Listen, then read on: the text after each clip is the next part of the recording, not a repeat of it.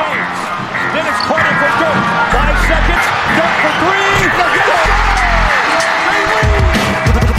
A zaj, nincs egyszer a végén, ha battog a spalding Minden nap élmény, blokkok és zsákok Na gyere megmutatom, ez NBA szerelem Keleten, nyugaton, robban a zaj Nincs egyszer a végén, ha battog a spalding Minden nap élmény, blokkok és zsákok Na gyere megmutatom, ez NBA szerelem Keleten, nyugaton Éj jó!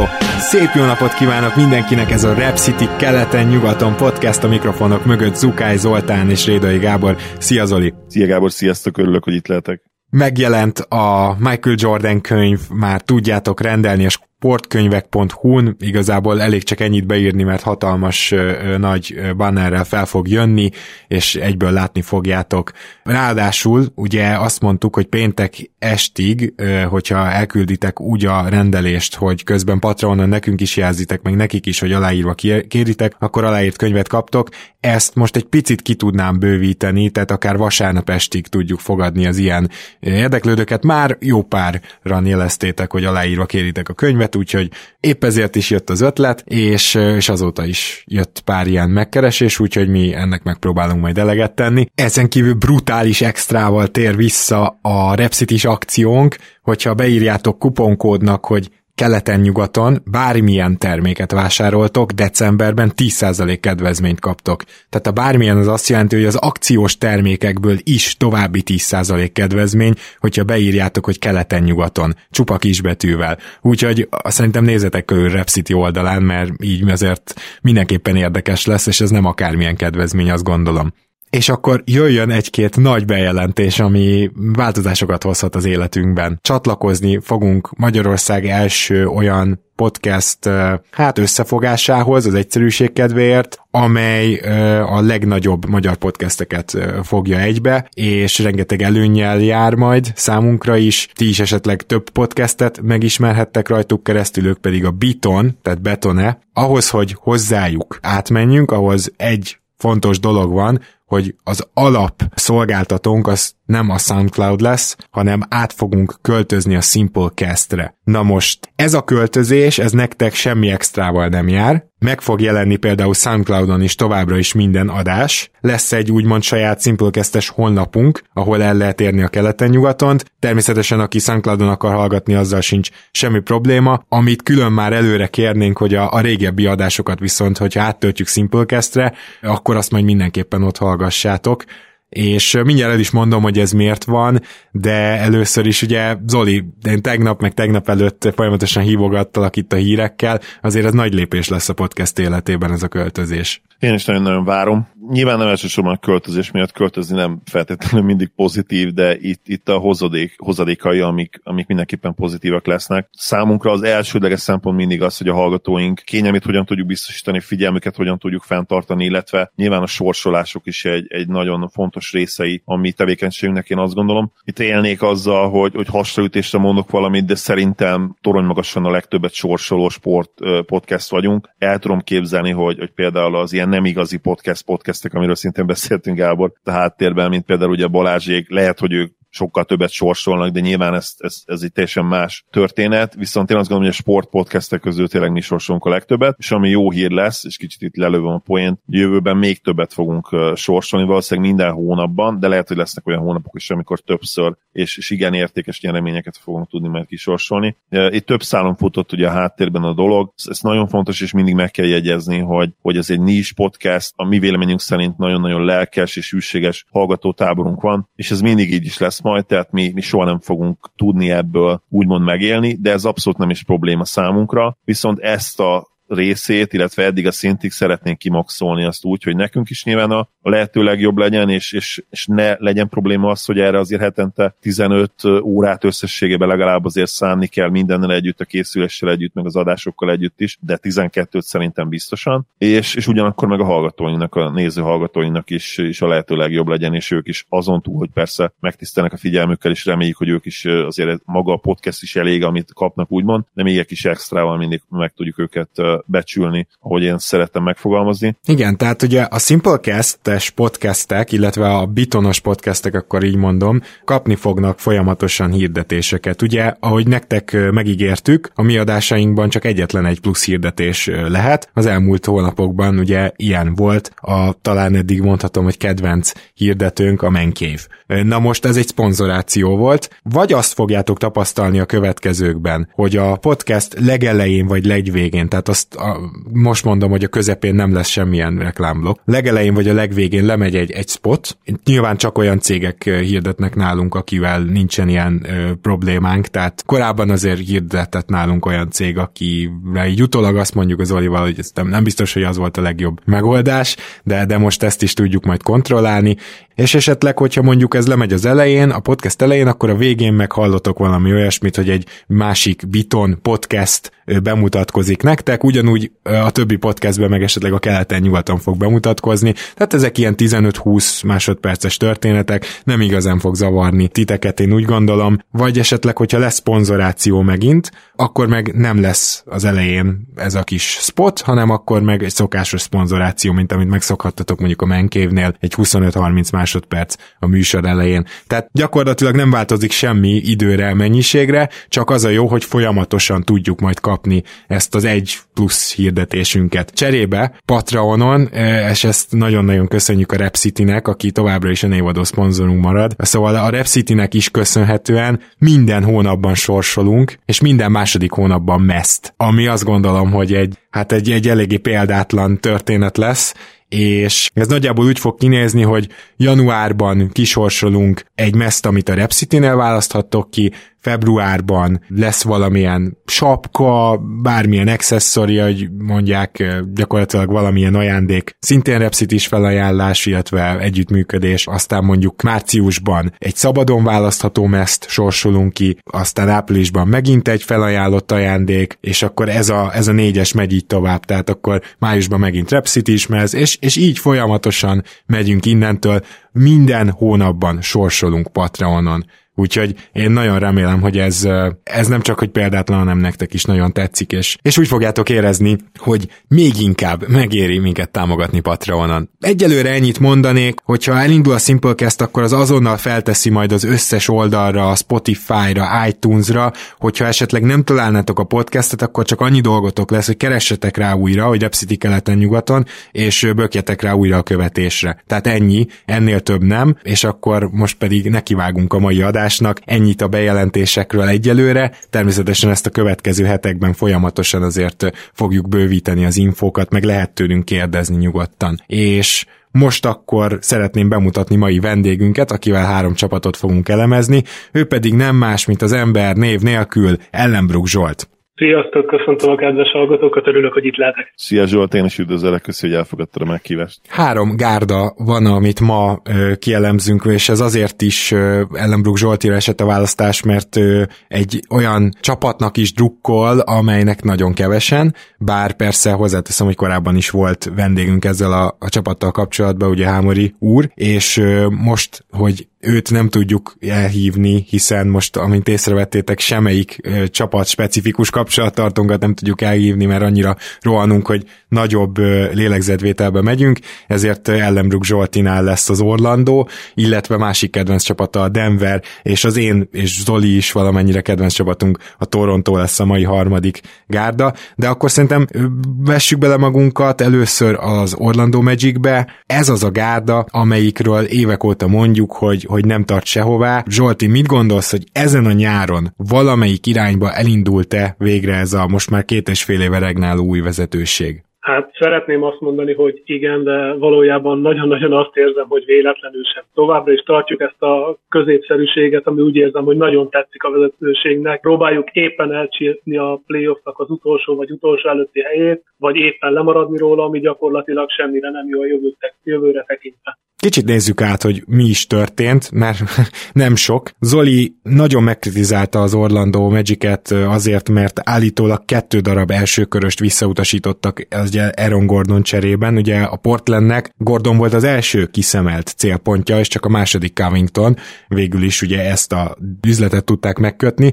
Tehát Gordon maradt, Gordont az elmúlt gyengébb év ellenére még megnézni az Orlando, ez azt jelenti, viszont elengedték DJ Agustint, már csak azért is, mert ugye érkezett egy irányító. Mit gondolsz? Mit gondolsz erről? Kezdem azzal, hogy amikor olvastam a Gordon féle hírt, vagy plekkát, nem is tudom minek nevezzem, akkor a szegény telefonomon üvegfóliát kellett cserélni, mert úgy vágtam. Tehát szerintem ez mindent elmond arról, arról, hogy hogy állok ehhez a dologhoz. Amire te gondolsz, az a Cole Anthony draftolás, ami hát szerintem egyrészt nagyon tetszetős dolog, mert a 15. helyen belenyúltunk egy olyan játékosba, akit szerintem meg lehet próbálni. Az már nagyobb kérdés számomra, hogy ő és Fultz mennyire fogják egymást kioltani, mert gyakorlatilag a két játékos ugyanazt a szint hát nem is szintet, ugyanazt a stílust képviseli, tehát így ők ketten, hát együtt elég nehéz elképzelni, hogy pálya legyenek, viszont egymást váltva, meg nem tudom, hogy mennyire lesznek minőségi szintet hozó irányítók egy olyan csapatban, ahol igazából rajtuk kívül valódi labdakezelő nem igazán van. Igen, Zoli, végül is ezt már mi is tárgyaltuk, hogy ugye az a gondunk egy kicsit fulcal, hogy nem feltétlenül fulcal van bajunk, csak hogy mivel ő nem tud dobni, ezért elég jó shooterek kellenének köré, és nem igazán így van felépítve ez a gárda. És akkor valószínűleg Cole Antonival is kicsit hasonló problémáink lehetnek majd. A Magicnek több problémája, is, több problémája is van. Nyilván az egyik és legfontosabb, hogy ugye a legjobb játékosuk nem elég jó. Itt ugye Vucevicre gondolok, és mégis úgy építkezik köré, vagy úgy építkezett az elmúlt években köré a Magic, mintha ő nagyon-nagyon jó lenne. Tehát ennél a borderline All-Star szintnél még sokkal jobb, és mondjuk közelítene az All-NBA státuszhoz, ami szerintem egy nagyon-nagyon elhamarkodott, vagy ha nem is elhamarkodott, mindenképpen rossz döntés volt és azóta is ennek hiszek meg a levét, illetve az a Faramuci helyzet, és erről ugye beszéltünk Zsolta is, hogy Bucevic egyébként egy tök jó szerződés, és, és inkább a legnagyobb probléma most már jelen pillanatban az, hogy nem tudják elengedni egyelőre ezt az álmot. Nekem egyébként a Cole Anthony draft pick az kifejezetten tetszett, én Antonit egy high upside játékosnak gondolom, ő is többek között ott volt a, a 4-5 ilyen kedvenc pikkem között, a, akit ugye kinéztem a Mavericksnek a 18. pikkel. Fontos tudni Anthonyról, hogy egykoron, nem is olyan nagyon régen, őt, őt ott tartották számon a class legjobb játékosai között. És végül nem tudott úgy teljesíteni ugye ez alatt a kicsivel több mint 20 meccs alatt a, a North Carolina-ban, mint ahogy azt tervezték volna, meg nyilván, hogy ő is, ő is szerette volna, és ezért lecsúszott, de mindenképpen egy high upside játékosról beszélünk, és egy fiatal játékosról beszélünk, akiben én, én nagyon nagy potenciált látok, főleg, hogyha ehhez a drafthoz viszonyítjuk a, ugye az upside potenciált a játékosok között. Más kérdés, hogy azt is meg kéne nézni, és itt majd rákanyarodhatunk egy olyan problémára, amiről így együtt is beszélnünk kell, hogy Markel Fulcot tényleg meg kell nézni egy, egy még nagyobb szerepben, és ugye Augustin eligazolásával, elengedésével valószínűleg ezt, ezt meg is teszik majd, és, és odaadják neki úgymond a kulcsokat, ami nem tudom, hogy hogy fog elsülni őszintén. Tehát én, én ugye nagyon nagy Fulc fan voltam az egyetem, egyetem éve alatt, és nagyon nagy upside-ot láttam benne, ugye viszonylag kisebb egyetemről is egy, egy ha nem is ilyen nagyon all-time erős, de legalábbis abszolút előzetesen erősnek tartott és top-heavy drafton is első pikként el tudott menni. Persze most úgy gondoljuk erről a döntésről, hogy rossz döntés volt, de ez akkori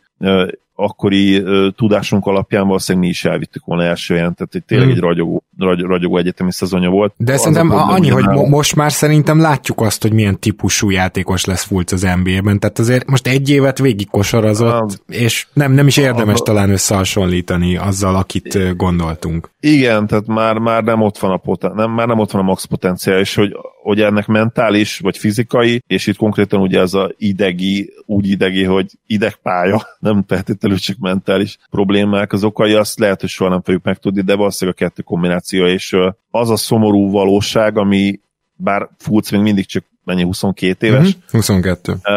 Arra kell rádöbbennünk lassan, hogy ő, ő valószínűleg soha nem fogja beteljesíteni azt a potenciált, ami benne volt, és egyébként ez egy nagyon-nagyon szomorú dolog. Ja, én ezen már teljesen túl vagyok, én inkább azt mondom, próbálkozok magamba mindig, tehát próbálom magamba mindig megkeresni azt, hogy Fulcból mi lehet. És ugye amit látok, hogy fizikailag ez a csávó jó, ami meglepett, hogy védekezésben egész jó. És, és ugye támadásban a dobása nincs nagyon meg, főleg nem pull-up, tripla, ilyesmi, de hogyha megnézed egy ilyen Jamorant irányvonal, vagy korábbról ugye Derrick Rose irányvonal, tehát ez benne van, csak az a baj, hogy nem azon a szinten. De, de azért az, hogy jó védekezéssel egészíti ki, az, az, az felemelheti ezt a, ezt a flort, hogy úgy mondjam, amit minimum elér. Szerintem a betörései azért ígéretesek, nem rosszak, ki tudja használni a labdakezelését, és a, a, ami, ami nem elit, de jó, illetve a fizikalitását, ami, ami teljesen rendben van, és szerintem passzolásban ő jelentőset fog előrelépni, akár már ebben a szezonban. Zsolt Zolti, ilyen szempontból kíváncsiak vagyunk a véleményedre, mert valószínűleg te mindkettőnknél többször láttad Fulcot, pedig Zoli is és én is azért időről időre bizony ránéztünk.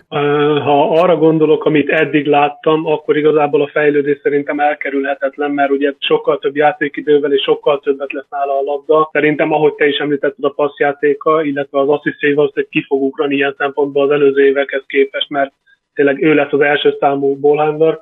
Őszintén szólva én sokat várok tőle, bár sokkal jobban örültem volna, hogyha kevésbé jó játékosokkal lenne körbevéve, és egy valódi tankszezonban tehetné mindazt, amit szerintem jól fog csinálni, mert én tényleg nagyon sokat várok tőle idén, pozitív értelemben. Nem tudom, igazából tartom azt, hogy ha a tankolnánk, akkor sokkal jobban tetszene az, hogy körbe van véve, hát ha nem is azt mondom, hogy nem NBA szintű játékosokkal, de kevésbé jó játékosokkal, és ott tényleg igazi sztárként tudna funkcionálni, ami kicsit emlékeztetni arra, hogy az egyetemen milyen szerepköre is volt, és talán visszatérhetne ahhoz az akkori, ha nem is formájához, de fejben a, a dolgokhoz, ami láthatóan nagyon megtört nála. Én úgy érzem, hogy jó lesz, nagyon bízom benne, és talán először érzem azt, hogy, hogy van értelme annak, hogy cseréltünk érte. Na most az a feneség ugye a Magicnél, és ezt is mindig hangsúlyozunk Zolival, hogy azért itt jó játékosok vannak. Tehát nem, nem extrák, de, de Furné jó NBA játékos, Terence Ross jó NBA játékos, Aaron Gordon jó NBA játékos, Vucevic All-Star NBA játékos.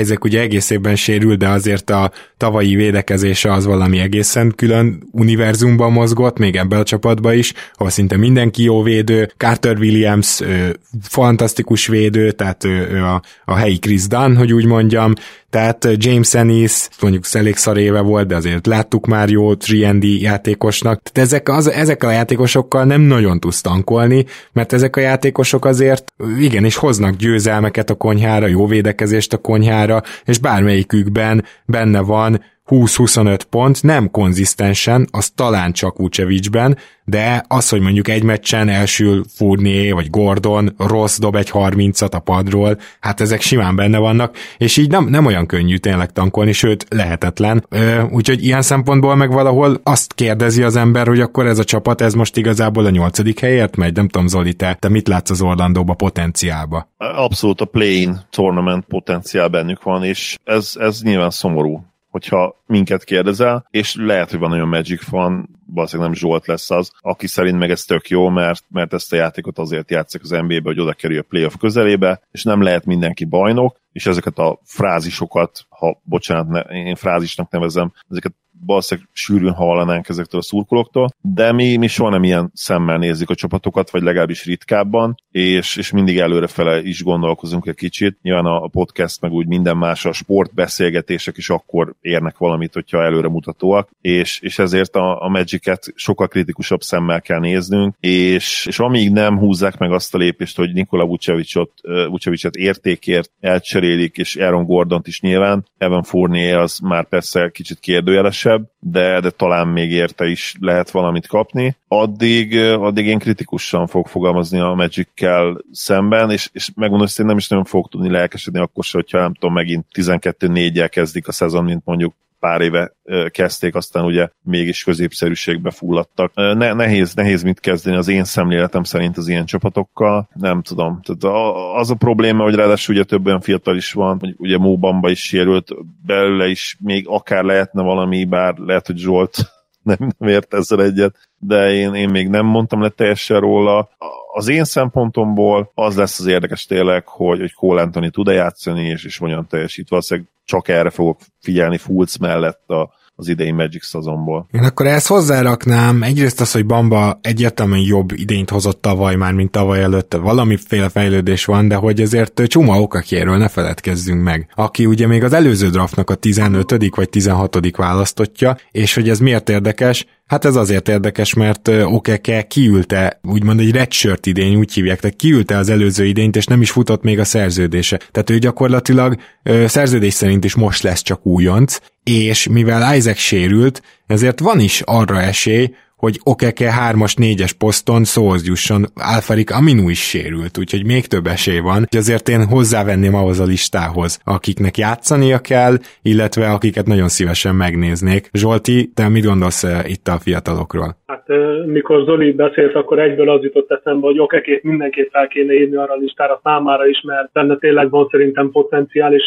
az Auburnnek egy nagyon kiváló játékosa volt két szezonon keresztül. Először a padról, második évben meg végig kezdőként és emberként. Ha abból indulunk ki, hogy szépen fejleszgette a, a tripláját, és egyre magasabb számmal is dobta, illetve a büntetőzése is egész szépen fejlődött a, a két év során, akkor én nagyon bizakodó vagyok vele kapcsolatban. Ő ugye sérülés miatt lett így gyakorlatilag egy évre rehabra küldve. Innen jó hírek érkeznek, mert én, amit hallottam, az alapján ő rögtön az első meccs, preseason meccsen már pályára léphet. Igen, tudtommal most már az edzőtáborokon is végig ott lesz teljes értékű munkát végezve, illetve gyakorlatilag, ha, ha nem jön közbe újabb sérülés, akkor elvileg a kezdőbe is ő lesz betervezve. Én nagyon-nagyon bizakodó vagyok vele kapcsolatban is. Ilyen szempontból azt tudnám mondani, hogy ha, ha látnám azt, hogy nem lennének igazán jó játékosaink, akiket felsoroltál a, nem is olyan régen, akkor bizakodó lennék, hogy egy tök jó tankszezonunk lehetne, de hát összességében így inkább csak abban tudok reménykedni, hogy minél többet játszanak a fiatalok, és, és remélhetőleg elkezdünk cserégetni a rossz eredmények mellett. Na, akkor tippeljünk. Zoli már félig meddig tippelt, ugye a play-int mondta, tehát ez a 9.-10. hely, és én is ezt gondolom az Orlandóról, valahol ott a 9-10. hely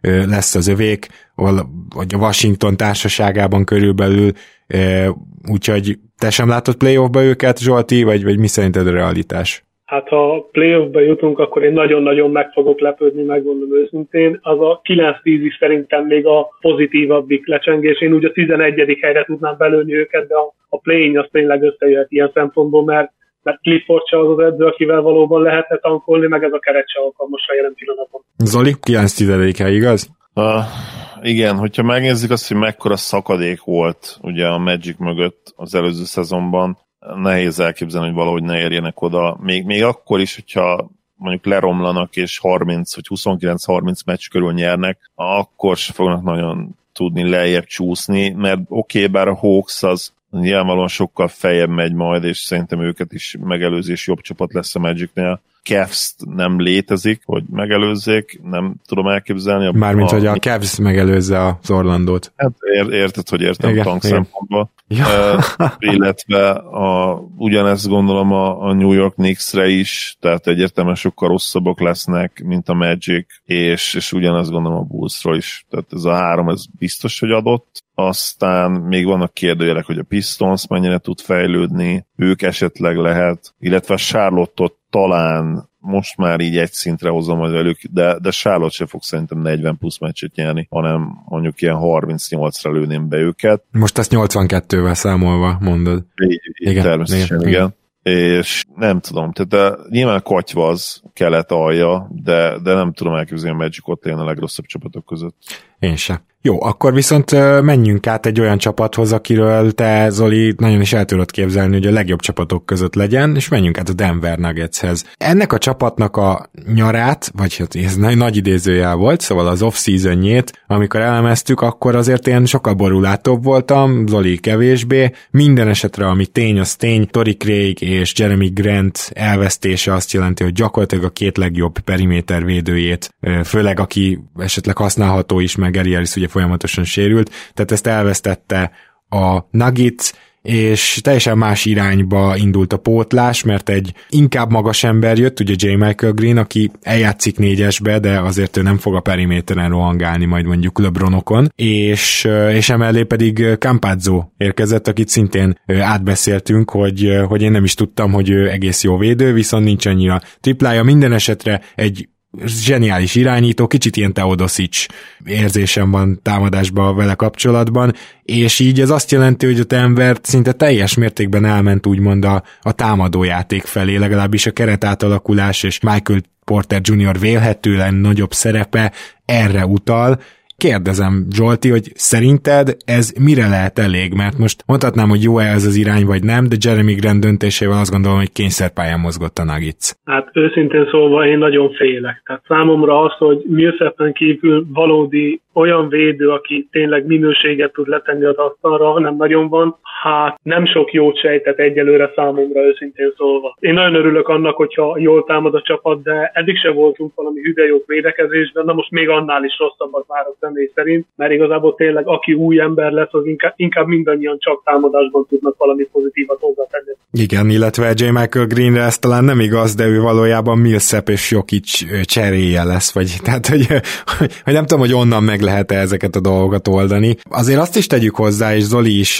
rögtön ezzel érvelt emlékeim szerint, úgyhogy Zoli fel, feléd is dobnám a szót, hogy nyilvánvalóan a belső fejlődés még mindig nagyon ott van a Denvernél, és az azért nagy csalódás lenne, hogyha Michael Porter Jr. például az a, az a hát nagyon-nagyon rossz védekező játékos lenne, akit a bubble láttunk, hogyha ebbe semmit nem fejlődött volna. A, a Nuggets legnagyobb problémája szerintem az, hogy kicsit szét van szakadva, ami az időzítést illeti a keret. Tehát vannak már most készen lévő játékosai, és van egy csomó olyan, aki nagyon nagy tehetség, de, de valószínűleg túl gyorsan kellene fejlődnünk ahhoz, hogy a következő egy-két évben igazán nagy szerepet játszanak, és, és hogy ténylegesen a contenderök, az igazi nagybetűs contenderök sorába tudjon lépni a Nuggets. Michael Porter Jr.-ban nagyon komoly potenciál van, én ugyanezt azért látom Bolbolban is, és az RJ Hampton pick is nekem nagyon tetszik, akit idén leigazoltak, de legyünk őszinték, tehát ettől három sráctól még egy, egy, mondjuk Michael Porter Jr.-tól talán várhatjuk azt, hogy megtegyen egy, egy nagy ugrást, egy nagy lépést,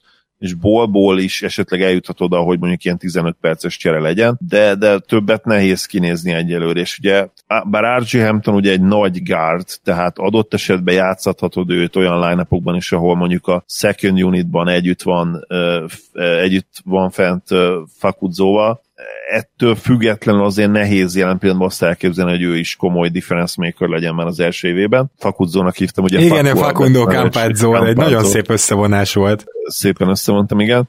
Egyébként ő nagyon-nagyon jó játékos, abban nem vagyok én se biztos, hogy pont a Denver lett volna egyébként a legjobb fit, mert lenne szerintem legalább egy tucat NBA csapat, ahova ő olyan hatalmas need lett volna, hogy hihetetlen. Denver Nuggets az speciál pont nem nincs ott ezek között a csapatok között szerintem. Én egyébként ugye tud, te Gábor ezt tudod, hogy én nagyon nagy Hartenstein fan vagyok. Én azt gondolom, hogy ő már, ha használják, és ez egy nagyon fontos kitétel, ha használják, abban a szerepben jobb lehet, mint mint amit tavaly hozott. Plumlee? Plumlee, így van. Wow, na ez egy szép ték amúgy. Viszont nem fogják szerintem használni. Mert Igen. ahogy mondtad, Michael Green-t is játszatni kell, és ugye nyilván Millsap is játszani fog, és Millsap is jó eséllyel, hát lehet, hogy már csere lesz, mert ugye Michael Porter Jr.-nek kezdenie kell, és már ahogy kezdett is ugye a play-offban időnként, úgyhogy Összességében én azért pozitív vagyok, mert nagyon sok olyan játékos van, aki egyértelműen jobb lehet, mint tavaly volt, illetve tele vannak egyébként tehetséges fiatala, és meg kell süvegelnünk a, a Nuggets vezetőségének a, a kollektív fejét, mert rohadt jól draftolnak az utóbbi években. Tehát ahhoz képest, hogy milyen helyeken tudnak draftolni, tökösen a, rámennek a potenciára, nem feltétlenül érdekli őket az, hogy oké, okay, most akkor szerezzünk egy free játékost, nem ki akarják maxolni ezt a dolgot, és ez nekem nagyon-nagyon tetszik egyébként. Na, beszéljünk egy kicsit akkor a draft pickekről, mielőtt így a keretet jó alaposan megnéznénk. Ugye jött uh, Zék Nagy, hogyha minden igaz, és nem kötögetni, hanem centerbe, vagy, vagy erőcsatárba, és ugye ő volt az, akit a, az intelligenciáját hangsúlyozták ugye a draftnál is, az, hogy, hogy mennyire egy, egy művelt fiatalember, ami szerintem mindig tök jó, kérdés az, hogy egyébként a pályán milyen skilljei vannak, de jó kiindulási alap. RJ Hampton... Ne, nem fogunk rájönni ebben az évben. Maradjunk annyiban. Igen, ez, ez elképzelhető. Nagy pénzkijei vannak. RJ Hampton érkezett ugye, akiről meg azok a hírek terjengtek, hogy a, a törött dobását teljesen megjavították a, az off-seasonben, és nem a Denver, hanem ő külön elment, és ö, ö, különböző egyzőkkel ezen dolgozott. Tehát, hogy most beszéljünk akkor róluk. Mit gondol Zsolti, hogy mennyire voltak jó választások? Hát ha abból indulunk ki, hogy Nagy nekem egy nagy kedvencem volt az Arizona, nekem nagyon tetszett a játék, amikor láttam játszani, bár ő se az a nagy tripla vetőgép, annak ellenére, hogy elvileg próbálkozott most már vele, de a játéka szerintem tényleg elég intelligens, és ő maga is nagyon annak tűnik a, a nyilatkozatai alapján, bár a haját mondjuk még mindig nem tudom hova rakni, hogy ilyen ismeretlen frizurája van számomra. Őszintén szólva, ahogy Zoli is mondta, szerintem belőle igazából nem sokat fogunk látni, főleg, hogy most igazából Hartenstein is, és ugye Green is érkezett, illetve a center postra is igazából szerintem velük egész jó megvan a keret. Hamptonról őszintén szóval nem tudok véleményt foglalni, mert nem láttam játszani, illetve a, a videók alapján szépnek néz ki most már valamilyen szinten a dobás, amit láttam róla nem is olyan régen, de hogy ez e, éles körülmények között miként fog mutatni, az azért nagyon nagy kérdőjel. Campazzo, ahogy mondtátok is számomra igazából értelmetlen húzás volt, mert, mert nem tudom hova rakni, tehát uh, hol fog ő játékidőt kapni, vagy elveszi Morris elől az időt, amit én nagyon sajnálnak, mert én nagyon nagy manja vagyok Morrisnak őszintén szólva. Illetve akiről nem esett szó, ő egy draft alapon újonc, és ő Marcus Howard, aki nekem egy nagyon nagy kedvencem volt a, a Markit Egyetemen. Ő, őről azt kell tudni, hogy négy évet járt ugye az egyetemre, és minden évben 40% fölötti triplával jelentkezett, amiből az utolsó éve már 10 kísérlet fölötti volt, tehát azért az már úgy nem is néz ki rosszul. Igazi vezéregyéniség volt a csapatban. Én nagyon reménykedem benne, hogy meg fogja kapni szépen lassan az esélyt. A másodat nem is csak azért, mert egy igazi tripla dobógép lehet az profik között is. Nem rossz a, a, az idei klassz ránk nézve, de őszintén szólva talán lehetett volna egy csöppet jobb is. Hamptonban nagyon nagy kérdőjeleim vannak, de ha pozitívan jövünk ki belőle, akkor, akkor büszke leszek ismét a vezetőségre. Igen, azért azt hozzáteszem, hogy a Denver főleg a PJ Dozier megszerzésével és egyre inkább rotációba kerülésével megmutatta azt, hogy ez a játékos fejlesztés dolog azért nem áll messze tőlük, és én biztos nem fogom ezt szídni, hogy közben játékost is fejlesztenek, hiszen a kedvenc csapatom, ha hamarosan rátérünk, Toronto Raptors is pontosan ugyanezt csinálja több játékosával, és például Dozier nekem egy nagyon szimpatikus beugró volt tavaly a Bubble-ben, tehát én úgy láttam, hogy ez a csávó ez védekezésben egytől négyig gyakorlatilag mindenkit, nem azt mondom, hogy meg tud fogni, de tud fogni, illetve hogyha például Bolbolnak a szereplését nézzük, nem voltam benne biztos, hogy egy pillanatra is NBA kompatibilisnek fogom látni a pályán, ehhez képest jó, nyilván csak egy zónába lett felküldve, és csak is kizárólag centerbe, tehát érezzük, hogy azért nem mert rábízni Melon egyző annál nagyobb feladatot, mint amit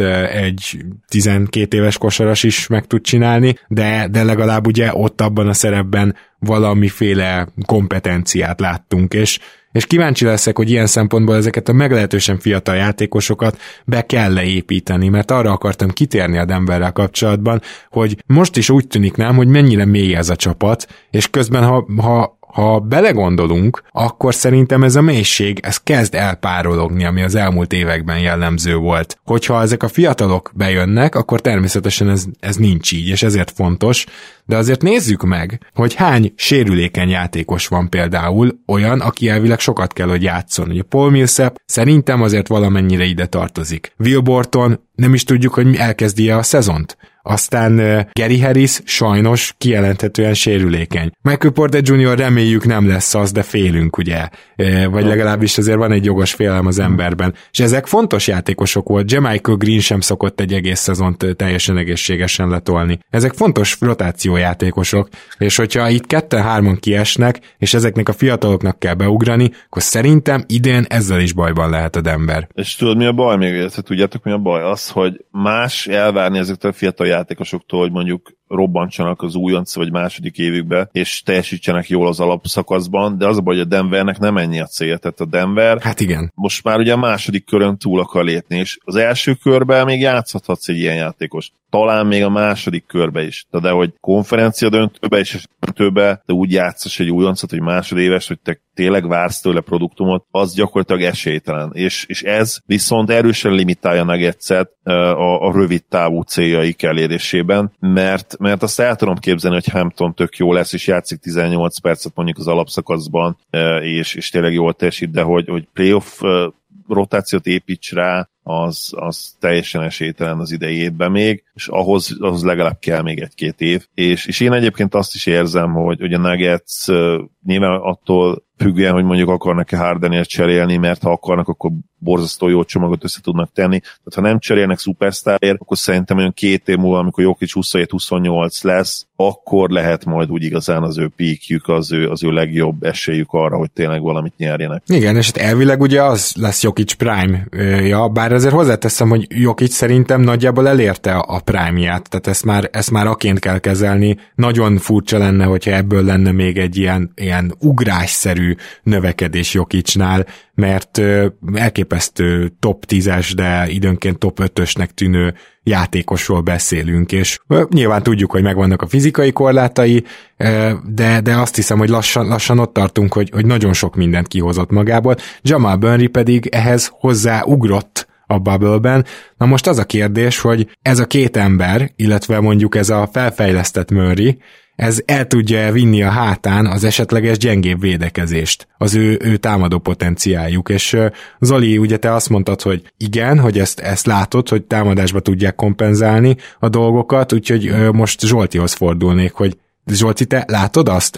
Egyáltalán Zsolti például te látod, hogy Jamal Murray az most egy szupersztárrá vagy sztárrá vált? Számomra Jamal Murray az inkonzisztencia szó mellett szerepel a, vagyis a képe ott szerepel a szótárban, mert abszolút nem tudom azt mondani, hogy, hogy kiszámítható lenne a fiatalember, hogy mikor mit fog hozni, mert tök jók ezek az 50 pont környéki meccsei is, meg ki tudtak adni nála az Úristen is, de utána a következő meccsen meg úgy el tud tűnni, hogy az sem biztos, hogy ott van a pályán számunkra. Gary Harris, ugye, aki velete játszik, ugyanaz a kategória, hogy egyik évben azt mutatja, hogy mennyire jó véd, a következő, hogy mennyire jó támadó, csak a kettőt együtt nem tudja hozni. Ha mind a két fiatalnál igaz lenne az, hogy egy évben egyszerre kihozza magából, ha nem is a maximumot, de mondjuk a 80%-ot, akkor azt mondom, hogy minden esély megvan, nem is döntőbe jutni, de egy tényleg kiemelkedő jó szereplést összehozni. De ha ugyanolyanok lesznek, mint az elmúlt években, hogy egyik nap jó, a másik nap meg észre se veszed, akkor igazából szerintem a hazai pálya se lesz meg az alapszakasz végén.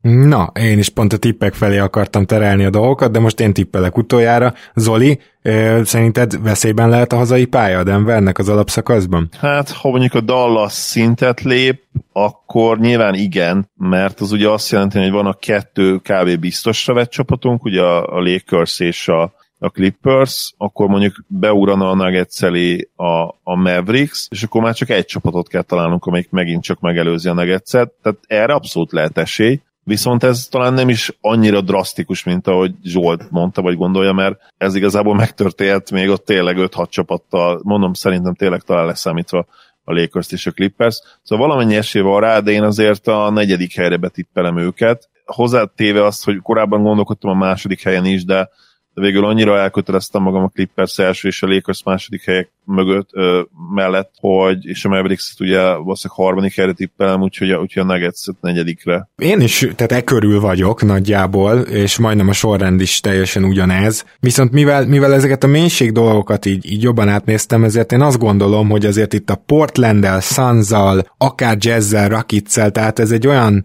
olyan massza lesz, ami, ami az első háromtól egy külön tírbe tartozik. És hogyha ez így van, és nyilván a Rakicet nem tudjuk még most pontosan, hogy ez, ez hogy fog kinézni, ez elindul-e Hardennel, ez végigmegy-e Hardennel, tehát azzal nehéz számolni, de azzal is nehéz számolni, hogy nem a, a legmélyebb és kiegyensúlyozottabb csapatok juthatnak a negyedik helyre, és a Denver szerintem nem lesz az. Most nehéz, nehéz dolgom van, vagy a Portlandet, vagy a suns kéne kb. a negyedik helyre betippelnem, de ezzel szerencsére még, még nem kell, hogy annyira siessek.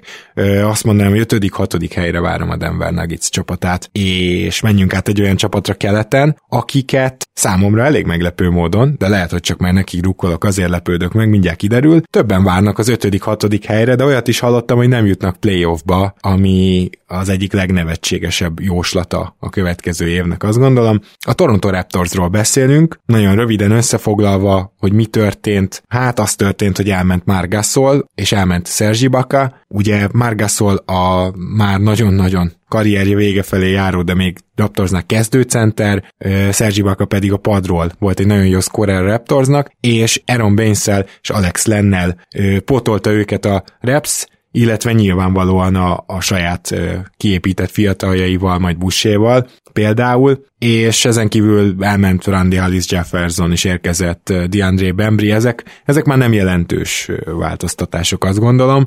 Mi az, ami jelentős a Raptorsnál? Hát nyilván a két magas ember távozása. Gondoljunk bele abba, hogy ez a csapat, ez gyakorlatilag egy 60 győzelmes csapat volt, és a végére beérte a Lakers-t a bubble-ben. Na most ennek a csapatnak nem tudom, hogy hogy kellene visszaesnie ahhoz, vagy, vagy hogy tudna annyira visszaesni, hogy, hogy esetleg ne jusson playoffba, vagy mondjuk csak a hatodik helyen legyen, de ezt majd ti elmondjátok nekem, Zsolti, te mit gondolsz a Raptorsnak az off-seasonjéről, egyáltalán milyen reményekkel kecsegtet ez? Kezdeném azzal, hogy én hatalmas Baines fan vagyok, tehát én nagyon oda vagyok az úri emberé, nálam abszolút az egyik kedvenc center, annak ellenére, hogy nem számít igazából sztárnak, de amikor azt láttam az előző szezonban, hogy már a triplát is elkezdi dobálni egész szép számban, ha jól emlékszem, hogy négy körüli kísérletszáma volt, akkor már nagyon megörült ennek, hogy tényleg valóban értékelhető játékos lehet, akár kezdő szinten is egy jobb csapatban, és most el is jött számára ez az úgymond jobb csapatnak az időszaka, mert a legutóbbi talán a Boston volt, de hát ott ugye igazából a, a cserecenter szerepkört töltötte be legtöbbször. Én nagyon bizakodó vagyok, ha nem is azt mondom, hogy ugyanazt a szintet tudja hozni a, a Toronto, mert valamennyire talán azért gyengültek, mert len azért mégse ugyanaz a szint szerintem. Mint Ibeka, igen. De összességében azt kell, hogy mondjam, hogy szerintem, ha pár győzelemmel kevesebben is lesz a, a Raptorsnak, de én úgy gondolom, hogy simán playoffos lesznek, tehát ez számomra nem kérdés, és versenyben lesznek egyértelműen még a hazai pályáért is. Mm.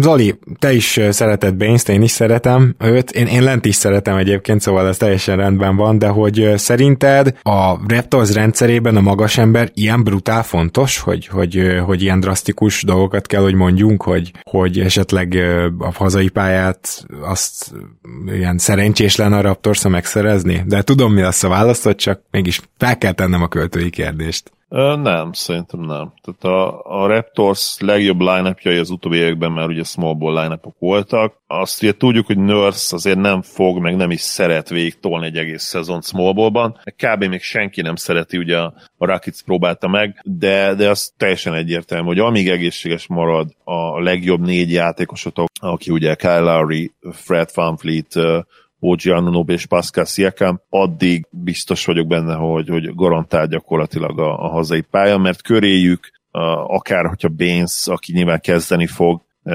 kiesne esetleg pár meccsre, ott lent azért meg lehet próbálni, az elmúlt egy-két évben jó dolgokat mutatott, és a Raptors rendszerében azért ugye ez a tripla vető centerként, amit ugye Gasol is hozott, vagy meg Ibaka cseréje, vagy ugye egyszer is kezdtek Jumbo line de, de lényeg az, hogy kell egy triplázott center, ugye nálatok ezt már tudjuk, hogy gyakorlatilag kötelező, Len ilyen center lett, és... És hát Powell ugye még azért eléggé minőségi mélység szerintem a wingeken, tehát ez megint egy olyan dolog, hogy... Hát tavaly, tavaly ugye elképesztő szezonja volt, sajnos megint sérülésekkel bajlódott, hát reméljük, hogy idén megúszza. És egyébként meg nekem a Flynn draft pick is tetszik, én nem lepődnék meg, ha ha játszana a csere irányítóként.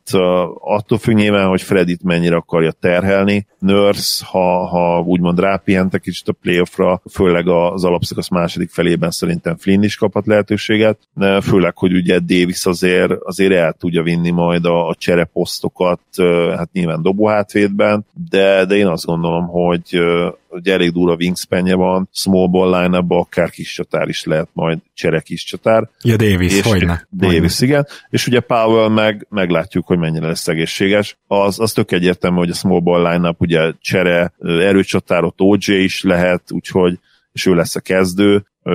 De, de mivel hogy ma már ugye az NBA-ben nem játszottak ilyen 36-38 perceket játékosokat, biztos, hogy benne, hogy mindenki 30 perc környékén lesz, és a 32-33 Pascal, Siakam, és, és akkor gyönyörűen meg lehet csinálni ezt a rotációt, és szerintem még egy-két sérülést is el lehet bírni, amíg az nem a kulcsemberekkel történik, mert nyilván, ha kiesik egy Lári, vagy egy, vagy egy Van Fleet, vagy akár Siakam, Siakam magasabb, igen, akkor, akkor nagy gáz van. Tehát ha mondjuk Sziakam kiesik, akkor, akkor lehet egy olyan egy-két hét, amikor nehéz lesz meccset nyerni, de amíg egészséges ez a csapat, addig gyakorlatilag garantált a hazai pálya. Teljesen egyetértek hogy is mondjam, csak szerintem ez a logikus következtetés. Voltak ilyenek, hogy a Raptors azért volt jó az előző évben, mert az, az előtti évben bajnok lett. Hogy, hogy a, a bajnoki címtől úgy megmámorosodtak, és a lelkük, meg a szívük ö, oroszlán szív lett, és úgy mentek ki a pályára, de most már, most már ennek vége. Most, ha, ha ez az előző idényben volt is, most már nyilván ö, ö, ők már ellanyulnak, meg Larry is már meg fog öregedni, mert nem baj, hogy az előző idénye jobb volt, mint a tavaly előtt előtti, de, de garantált, hogy megöregszik, szóval, hogy így ez a ö, teljesen érvek nélküli lehúzása volt a Raptorsnak, amit én hallottam az elmúlt időkben sok helyről. Én amúgy szeretem a pszichológiai mambo jumbo ugye szeretek olyan dolgokról beszélni, amikhez ugye nem feltétlenül értek, ez az egyik, innen fakad, ez az egyik hobbim. A másik pedig az, hogy, hogy, hogy azért van egy ilyen megfoghatatlan része, és persze, hogy számít a mentális állapot, és, és van olyan, hogy kollektív mentális állapot egy csapatnak, tehát egymással hatással vannak, de pont azért is hülye tippez, mert a Raptorsnak ez alapban az erőssége. Igen. Tehát ez, ez, ez inkább arra ér, hogy miért tudnak egyébként valószínűleg talent level felett teljesíteni. Igen. Csapatként is van egy rohadt jó edzék, meg van egy olyan rendszerük, ami basszus, hát le van fektetve most már, még ha Lári Raptors karrierje elejére nem is mész vissza, de mondjuk akkor menjünk vissza négy-öt évre. Vagy menjünk vissza csak a nőrszérára. Hát akkor is már, ha a segédedző évét is beleszámolod, legalább öt éve le van fektetve ez a rendszer, és, és az egyik legstabilabb, legbiztosabb dolog az NBA-ben az, hogy, hogy a Raptors nyer majd rosszabb esetben 48-50 meccset, 82 meccses, meccses alapszakaszban, a kifutott években meg 55-58-at. Tehát a, ez egyik legmagasabb floor az a Raptorsnál van meg gyakorlatilag az egész ligában. Hát igen, és ezért Nick Nurse egy csapat járókeretes nyugdíjassal is bejutna gond nélkül a playoffba, ezt is így elfelejtjük. Na mindegy, nyilván szoros lesz kelet, és egyáltalán nem biztos, hogy a, a Raptors úgymond ne tudna visszaesni, tehát van némi katasztrófa potenciál ebbe a keretbe, ezt is el kell ismerni. Nagyon fontos. Zsolti, tőled kérdezném, ezt tudom, hogy te szereted a raptors már nem feltétlenül a kedvenc csapataid egyike, de hogy, de hogy kedvel, kedveled ezt a csapatot, hogy ö, szerinted Malakai Flynn ö, bekerülhet-e a rotációba? És azért is kérdezem, mert én az egyik olyan ruki ő, akit már korábban kinéztem, de amikor láttam, ezt a srácot, mondom, ez tuti nem csúszik le a 29 ig a Raptorsig, hát ez tuti, hogy 20-ba kiválasztják. Számomra óriási meglepetés volt, hogy a Raptors választotta ki, annak ellenére, hogy tényleg arra a környékre várták a drafton, mert ez a csávó ez mindent tud, csak az annyi a baja, hogy 6-2 magas. Hát szerintem ezzel úgy nagy vonalakban mindent el is mondtál, ami, ami miatt azt fogom válaszolni neked, hogy szerintem könnyedén rotációtag lehet. Tehát ugye ő az egyetemen transferelt, kihagyott egy évet, ennek ellenére, amikor átkerült a San Diego State-re, ha jól emlékszem, igen, a San Diego State-re, ott azonnal vezérré tudott válni, volt egy nagyon jó triplája, még jobb lett a büntetőzése, még több labdát szerzett, az asszisztjai is felemelkedtek, tehát gyakorlatilag úgy tudott fejlődni, hogy kihagyott egy évet az egyetem. Gyakorlatilag ilyenkor annyit is tud jelenteni, hogyha átrakod a profik közé, akkor is ugye, mintha kihagyna valamennyi időszakot, mert fejlődnie kell a, a köztes rövid időbe. Hát ott volt sokkal több ideje, szerintem itt is képes lesz felvenni nagyon gyorsan a szintet. Én azt gondolom, hogy védőnek se lesz rossz, bár a, a gyorsasága azért nem biztos, hogy megvan lábon ahhoz, hogy mindenkit le tudjon követni, de nem is biztos, hogy azt fogják elvárni tőle a a nőrszféle rendszerbe, hogy rohangáljon mindenkivel. Én úgy gondolom, hogy képes lehet nagyon gyorsan beilleszkedni, ismerve a, a kanadai féle nagyon jó nevelő részt, ugye ami ott van fejlesztés szempontjából. Én azt gondolom, hogy, hogy a szezon végén már úgy fogunk róla beszélni, mint egy 15 perc környéki rotációtagról. Bár csak így lenne. Nyilván ne, ebben nem lehetünk biztosak abszolút, de az egy nagy plusz jelentene a Raptorsnak, és azért szépen csöndben van egy olyan játékos, aki 25 éves már, és elképzelhető, hogy idén bekerülhet a rotációba, pedig tavaly még azt hiszem two szerződésem van, ő pedig Watson, akit nagyon szeretem a nevét, különösen azért, mert alapból is Sherlock rajongó vagyok, és mint tudjátok, a kis border is úgy hívják, és van is egy Watson nevű parancs, akkor, akkor ugrik fel így a kitartott kezünkre. Na mindegy, ez csak úgy hozzáraktam itt kis bulvár, de a lényeg a lényeg, hogy, hogy, hogy watson érdemes lesz majd nézni szintén, ez csak ilyen tipp, mert, mert a Raptorsnál mindig van egy ilyen játékos, aki de azt se tudjátok, hogy kicsoda, de feltűnik, lehet, hogy idén ő lesz az. Tippeljünk, mert azért vegyük figyelembe azt, hogy itt is van belső fejlődés, de Larry valóban öregedhet, és valóban ö, Gasol és Ibaka hiánya azért lehet, hogy meglátszik ezen a kereten. Ez így összességében mire juttat titeket? Zoli, te, ha jól értem, akkor leginkább top 4-be várod ezt a csapatot. Igen, és nyilván látok arra esélyt, hogy a Nets nagyon-nagyon jó lesz, de, de inkább látok arra esélyt, hogy, hogy ilyen 49-50 meccset fognak nyerni. Tehát én azt nem látom magam előtt, amit néhányan igen, de talán a többség nem, hogy itt majd a Nets 60 győzelmet számlál. Nyilván, ha cserélnek Hardenért, meg fogom változtatni a véleményemet, mert az, bár ott is lennének kérdéseim, hogy mondjuk egy döntőben mit csinálnak egy Lakers ellen, vagy egy Clippers ellen. Vagy egyáltalán egy labdával a pályán. Vagy egy labdával a pályán, de az alapszakaszt azt szerintem szétbombáznak. Tehát egyszerűen too, too much talent, ahogy kint mondják, ugye. Tehát ha, ha ez megtörténik, persze odarakom a netszet majd a, a Raptor szeré, de jelen pillanatban nem tudom odarakni, és uh, Kyrie Irving nyilván az egyik oka ennek, de, de talán még fontosabb, hogy, hogy Kédi egy olyan ahilles sérülésből jön vissza, ami után egyszerűen nem szoktak jók lenni a játékosok. Igen, ha valaki ezt megcáfolhatja, az pontosan Kédi a játék stílusa miatt, de meg kell várni és meg kell nézni. Én nem, én nem fogom automatikusan várni ezt, hogy ez megtörténjen. Szeretném, hogy így lenne, mert nyilván egy, egy MVP jelölt Kédivel a liga sokkal színesebb és sokkal erősebb, sokkal jobb nézni keletet, de, de nem várom ezt el. A Fili erősödött. Tehát én is azt gondolom, hogy ha nem is talentbe feltétlenül, de jobb fit, sokkal-sokkal jobb fit, mint a tavalyi keret volt. Ők is fejlődhetnek, de nem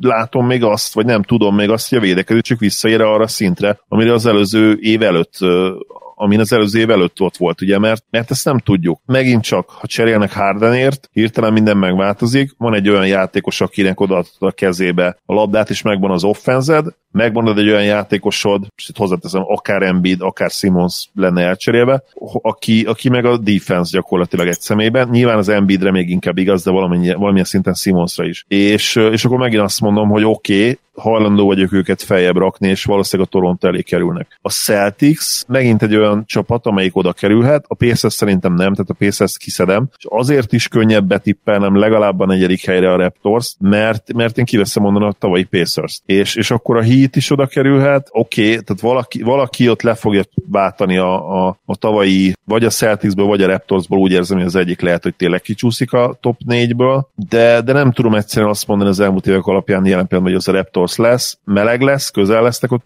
közel lesz ott pár csapat, de negyedik helyre betippelem őket. Mm. Zsolti? Hát őszintén szólva én abból indulnék ki, hogy talán náluk a legkisebb az a fluktuáció, ami a keretet érinti, a Miami-t leszámítva, de a Miami-nál meg jelen pillanatban még valamiért jobb alapszakasz csapatnak érzem őket. Így szerintem tényleg meglepetés lenne, hogyha kicsúsznának, de ahogy Zoli is mondta, nagyon szoros lesz ott a, a kettőtől ötödik helyig a, a leosztás, és ahogy tavaly is idén is talán az lesz a legnettesebb kérdés, hogy ki lesz a negyedik és az ötödik, hogy az miként fog összejönni az a párosítás a playoffra. Nem tudom, én úgy érzem, hogy benne lesznek a négybe, nagyon szeretném, hogy benne legyenek a négybe. Nem tudom, igazából a harmadik, negyedik hely, ami jelen pillanatban nálam működik, de hogy ki lesz a második, az őszintén szólva nem tudnám meg mondani. Igen, tehát én is ezt akartam mondani, egy harmadik, negyedik hely, és nekem van is meglepetés tippem, vagy legalábbis tippem a második helyre. De igen, nem lepődnék meg a második helyen se, nem lepődnék meg az ötödik helyen se, hattól lefelé meglepődnék, és az elsőn is nyilvánvalóan meglepődnék. Ezért a három-négy nálam is áll ez a tipp. Akkor nagyjából hasonló helyre lőttük be ezt a gárdát, és hát akkor gyakorlatilag végig is értünk ezen a három csapaton. Én azt hiszem, hogy itt most Három olyan gárdát vettünk elő, ahol nem voltak félelmetesen nagy roster mozgások, bár a Denver azért legalább közepes ebben a kategóriában, de mégis gyakorlatilag új irányokba indulhatnak el, mert az Orlandó, ha szerencséje van az Orlandó drukkereknek, elindulhat akár a fiatalok játszatásának irányába, a Denver valamit majd kezd ezzel a, a, az All offense teammel, lehet, hogy a védekezésük kárára, lehet, hogy nem, meglátjuk, de, de ott is van egy kis irányváltás, és a Raptorsnál pedig ugye két, a bajnok csapatnak két fontos tagja az, aki távozott centerposztról, és lehet, hogy amit Zoli említett, a small ball felé jobban el fog menni, úgyhogy ezekre az apró irányváltásokra nagyon érdemes lesz figyelni mindegyik csapatnál, és Zsolti, köszönöm szépen, hogy itt voltál velünk ma, és hogy végigbeszélted velünk őket. Én köszönöm a lehetőséget, és csak annyit tudok mondani, hogy tankoljon az Orlando, nyerjen sokat a Denver, és talán még többet a Raptors. Sziasztok! Én is köszönöm, hogy itt voltál Zsolt, és nagyjából egyetértek ezekkel a kérésekkel is. Úgyhogy több olyan csapatról is beszéltünk egyébként, amely, amelyik ott van a kedvenceim között, ugye a top 3-ból konkrétan kettőről is. Én nagyon remélem, hogy, hogy be tudják bizonyítani azt, hogy ott tudnak maradni az egyébként ténylegesen erősödő nyugaton és keleten, és, és hazai pályáért tudnak küzdeni. Nem feltétlenül lesz egyszerű, de, de az biztos, hogy izgalmas lesz és ráadásul nem csak itt a podcastben örülsz, hogy itt lehetsz, hanem, és én is, hanem a Discordon is örülünk, hogy Discord. ott lehetünk, igaz? Igen. Nagyon-nagyon jó diskurzusok folynak, tényleg aki még nem ért oda, az mindenképpen, mindenképpen nézze meg, mert ne olyan csetet képzeljetek el, mint mondjuk ez az idegesítő pop-up. Persze, hogy nem állítjátok be, akkor jönnek a pop-upok, de be lehet állítani tök jól a, a notification, hanem, hanem inkább tényleg ilyen fórumszerű dolog, és, és nekem nagyon-nagyon tetszik.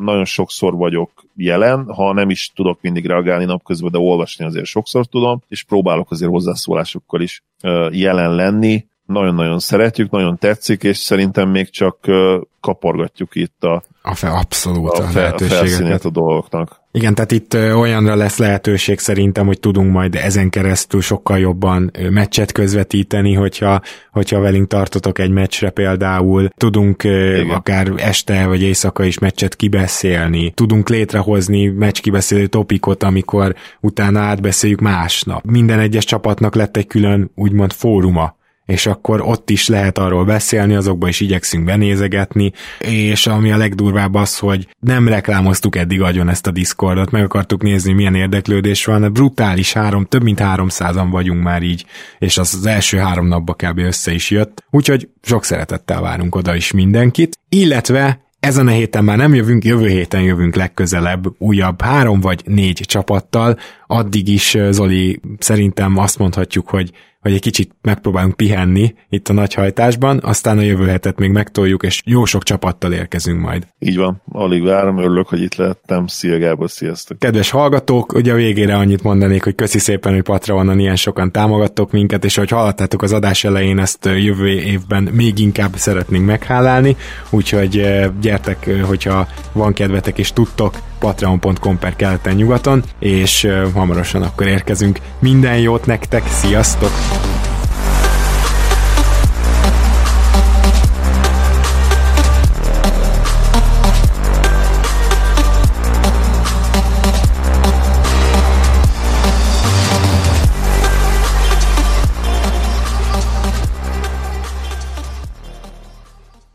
Ha más podcastekre is kíváncsi vagy, hallgassd meg a Béton műsor ajánlóját.